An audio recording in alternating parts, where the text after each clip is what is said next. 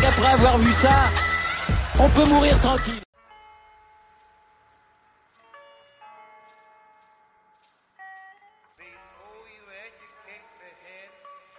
Bonjour à toutes et à tous et bienvenue dans ce podcast pour débriefer ce Masters 1000 de Madrid. Enfin, le débriefer, on va plutôt faire un focus sur le vainqueur absolument incroyable. L'éclosion de Carlos Alcaraz est juste fantastique. L'Espagnol est seul sur sa planète en ce moment. C'est peut-être même à l'heure actuelle le meilleur joueur du monde, euh, le plus constant, le plus impressionnant. Ce qu'il fait à son âge est tout simplement fantastique.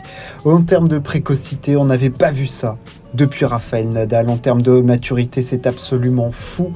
Les échelons qu'il passe, ce qu'il dégage sur le terrain, ce qu'il fait sur un terrain de tennis est tout simplement fantastique. Et on va revenir sur sa victoire euh, dans ce Masters 1000 de Madrid, son deuxième Masters 1000 pour lui cette, euh, cette année. C'était sa cinquième finale, cinquième titre, il ne perd pas en finale. Euh, voilà, L'Espagnol est juste complètement fou. Il a battu Nadal, il a enchaîné avec Djokovic, ça n'avait jamais été fait dans l'histoire. Euh, il étrille en finale Zverev, euh, qui sur le cours de Madrid est quand même plutôt excellent en général. Donc, enfin, je veux dire, ce que fait Alcaraz est juste fantastique. Euh, Carlos Alcaraz, euh, qui vient d'avoir 19 ans, a donc remporté le Masters 1000 de Madrid en explosant, en détruisant en finale euh, notre ami Alexander Zverev 6-3, 6-1 en une heure de jeu. Il n'y a pas eu match. Il l'a déboîté, il l'a cisaillé, il l'a étrié. Euh, Zverev a gagné 6 points sur le service d'Alcaraz. Euh, je veux dire, c'est complètement hallucinant quand en plus on remplace les choses dans leur contexte, à savoir que Carlos Alcaraz a battu pour la première fois de sa carrière Rafael Nadal, c'était son troisième match face à l'Espagnol, euh, dans un match où il s'est d'ailleurs fait peur, mais il a montré toute sa résilience mentale parce qu'il s'est blessé à la cheville dans le deuxième set, il s'est fait éclater par Nadal dans ce set, et il a remis la marche en avant dans le troisième, avec des coups complètement fous, une agressivité maîtrisée, un toucher d'amorti complètement hallucinante. Mais quand je dis complètement hallucinante, c'est hallucinant ce qu'il a réussi à faire euh, en termes d'amorti. C'est-à-dire que c'est toujours dans le bon timing, toujours bien réussi. Et ça, ça m'a encore plus marqué dans son match face à Djokovic.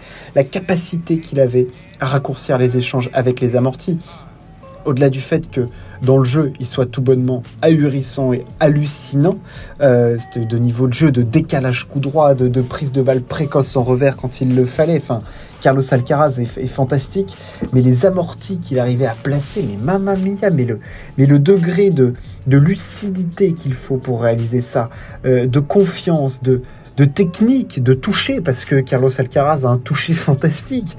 Et, franchement, c'était hallucinant ce qu'il fait face à Djokovic, Nadal. L'enchaînement de ces deux matchs, c'est honnêtement complètement ahurissant à son âge. C'est hallucinant parce que Djokovic est quasiment de retour. Je veux dire, le niveau de jeu de Djokovic était très très élevé dans ce match.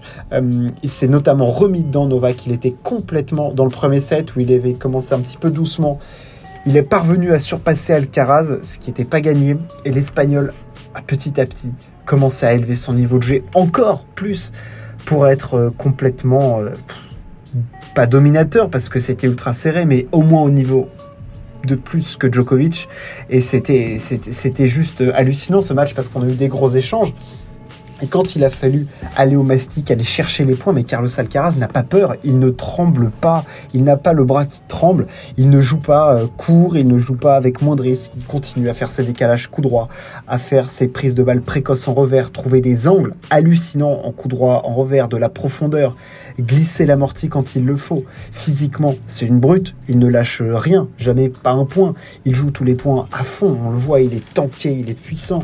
Le service, est globalement quand même extrêmement présent. Donc je veux dire, il y a tellement de choses qui sont carrées dans le jeu d'Alcaraz. Et puis bah, il y a maintenant il y a cette confiance et on le voit sur le cours, il assume. Il assume que quand il rentre maintenant, c'est quasiment le favori à chacun de ses matchs. Je veux dire, c'est... Eh ben maintenant, ouais, ouais, Carlos Alcaraz, il va être favori quasiment de tous ses matchs, quoi quasiment, à part quand il va affronter Nadal et Djokovic peut-être, ou Medvedev sur dur, mais sinon il va être tout le temps favori parce que ce qu'il montre sur le court de tennis, c'est juste un niveau fantastique. Et après, face à Alexander Zverev, où Bon, alors c'est clair que Zverev n'a pas été avantagé par, euh, la programmation de ce tournoi parce qu'il a joué super. D'ailleurs, la programmation du tournoi était catastrophique tout du long. Euh, Zverev s'est couché hyper tard parce qu'il a fini euh, à des heures euh, dégueulasses sa demi face à Tsitsipas. Euh, c'est sûr qu'en t'endormant à 5h20 du mat au niveau récup, c'est pas excellent pour jouer Alcaraz le lendemain. Donc clairement, Zverev pas avantagé, mais je pense que même s'il avait eu du repos Zverev, il se serait fait laminer parce que Carlos en face, Carlitos, ce qu'il a fait, c'est du déboîtage en règle. Il l'a soulevé. C'est-à-dire qu'il a, il a pris VRF, il l'a posé à côté, il lui a dit Tiens, donne-moi le trophée avec. Voilà, celui que tu avais l'année dernière, et puis je vais le prendre. Je pensais qu'avec son service, euh, Zverev allait poser des problèmes à Alcaraz parce que je trouvais que s'il y a un petit point sur lequel l'Espagnol peut s'améliorer et il y a une, voilà, une marge de progression pour lui, c'est au niveau des retours. Je trouvais qu'en retour de service, parfois en revers, il y avait des petites fautes de longueur euh, ou en coup droit, voilà, parfois pas forcément bien placé ou souci de, voilà, de retour. Je trouvais que ça pouvait l'handicaper un petit peu à certains moments. Et avec la qualité de service de Zverev sur un cours comme Madrid sur terre battue où son service vraiment prend toute son ampleur, je me disais qu'il allait pouvoir poser des problèmes. Eh bon, pas du tout. Mais Alcaraz, il l'a il détruit. Mais il l'a mais détruit en une heure. Il n'y a pas eu de match. Euh, tout y est passé, tout le repère, euh, de la défense, de l'attaque, enfin des déplacements, trouver les zones, les angles. Tout était, euh, bah, voilà, de A à Z, c'était, excellent. Carlos Alcaraz, clairement, est l'héritier, en tout cas, du, du, du Big Three. vraiment, je, je, le pense, plus que des mecs comme Aliassim ou Sinner. parce que je trouve que il y a un truc indescriptible, c'est que dans son jeu, dans sa personne, dans sa personnalité, dans ce qui se dégage sur un cours, là, il y a quelque chose en plus. Euh, voilà, quand il est sur un terrain, il rayonne euh, par les coups qu'il fait, par l'aura qu'il dégage, par euh, sa puissance physique aussi, sa prestance, le, jeu qu'il a aussi qui est hyper attrayant parce qu'il y a un mélange de plein de trucs, y a un mélange de défense, de mutant, de parfois c'est juste beau à voir ce qu'il arrive à faire, les angles, le relâchement qu'il arrive à voir tout en étant hyper puissant, euh, glisser des amortis comme il le fait, il a un toucher de balle fantastique. Donc euh, clairement il y a un cocktail détonnant chez Carlos Alcaraz qu'on retrouve chez aucun joueur jeune en ce moment.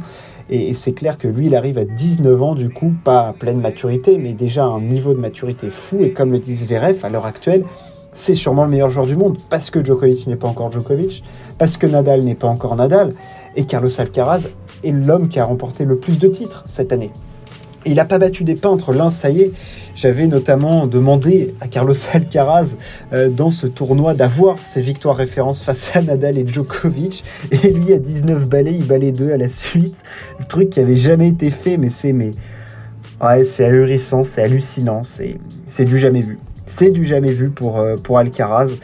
Euh, ce qu'il propose, ce qu'il produit, bah, 4 top 10 pour gagner, enfin 4 têtes de série euh, en dessous de la dixième pour gagner un Masters 1000 à 19 ans. Bon bah, qu'est-ce que tu veux dire? Qu'est-ce que tu veux dire à part applaudir et dire que c'est de l'inédit et qu'à ce niveau-là, c'est pas une, c'est pas un épiphénomène? Carlos Alcaraz, c'est une confirmation continue. Et maintenant, quel est le prochain stade pour Alcaraz? C'est le Grand Chelem. Voilà. C'est en Grand Chelem, arriver à battre maintenant les gros en Grand Chelem. C'est le truc ultime. Au-delà de gagner, c'est battre les gros, signer des victoires références en Grand Chelem. Mais clairement, il va être dans les trois favoris pour gagner Roland Garros. Voilà, c'est dit, c'est fait. C'est sûr, Alcaraz sera un des favoris à Roland Garros. Ça sera au niveau des cotes et ça sera même au niveau des observations parce que ce qu'il aura produit sur terre battue est digne d'un vainqueur de Roland Garros, clairement. En plus, là, il fait l'impasse sur le Masters 1000 de Rome, ce que je trouve extrêmement intelligent en termes de préparation pour ne pas, pour pas se flinguer le physique, parce qu'en plus, on sait qu'il a eu cette petite alerte à la cheville face à Nadal, il a joué sous infiltration la finale parce qu'il avait une ampoule infectée. Donc voilà, dans la gestion, tout est intelligent, tout est bien fait. Comme sur le court de tennis, enfin, je veux dire, ça paraît tellement tracé, tellement facile, tellement simple quand vous regardez à Carlos Alcaraz. Mais faut pas oublier que ce mec-là n'a que 19 ans et que c'est une anomalie du sport. C'est une anomalie tout court ce qu'il fait. Mais euh, voilà, on va en profiter parce que je pense que Carlos Alcaraz, on en prend pour une bonne grosse dizaine d'années, si ce n'est 15. Parce que, on va pas faire plan sur la comète, mais dans sa tête, ça a l'air orienté sur le tennis. Euh, ce qu'il fait sur un terrain, voilà, il y a très peu de joueurs qui le font, voire aucun. Donc, euh, ouais, tout est réuni pour que on vive pleinement la carrière de Carlos Alcaraz. En tout cas, l'éclosion, on l'attendait cette année. Elle a lieu, elle a eu lieu. Il manque maintenant le dernier step, le step ultime du Grand Chelem. C'est les 5-7, c'est le Grand Chelem, c'est les grandes joutes, c'est les points importants face à Djokovic, face à Nadal, face au tout meilleur. Euh, à voir à quel niveau seront des Tsitsipas et des Zverev aussi toujours performants du côté de la porte d'Auteuil. En tout cas, ce tournoi de Roland Garros s'annonce palpitant à tous les niveaux.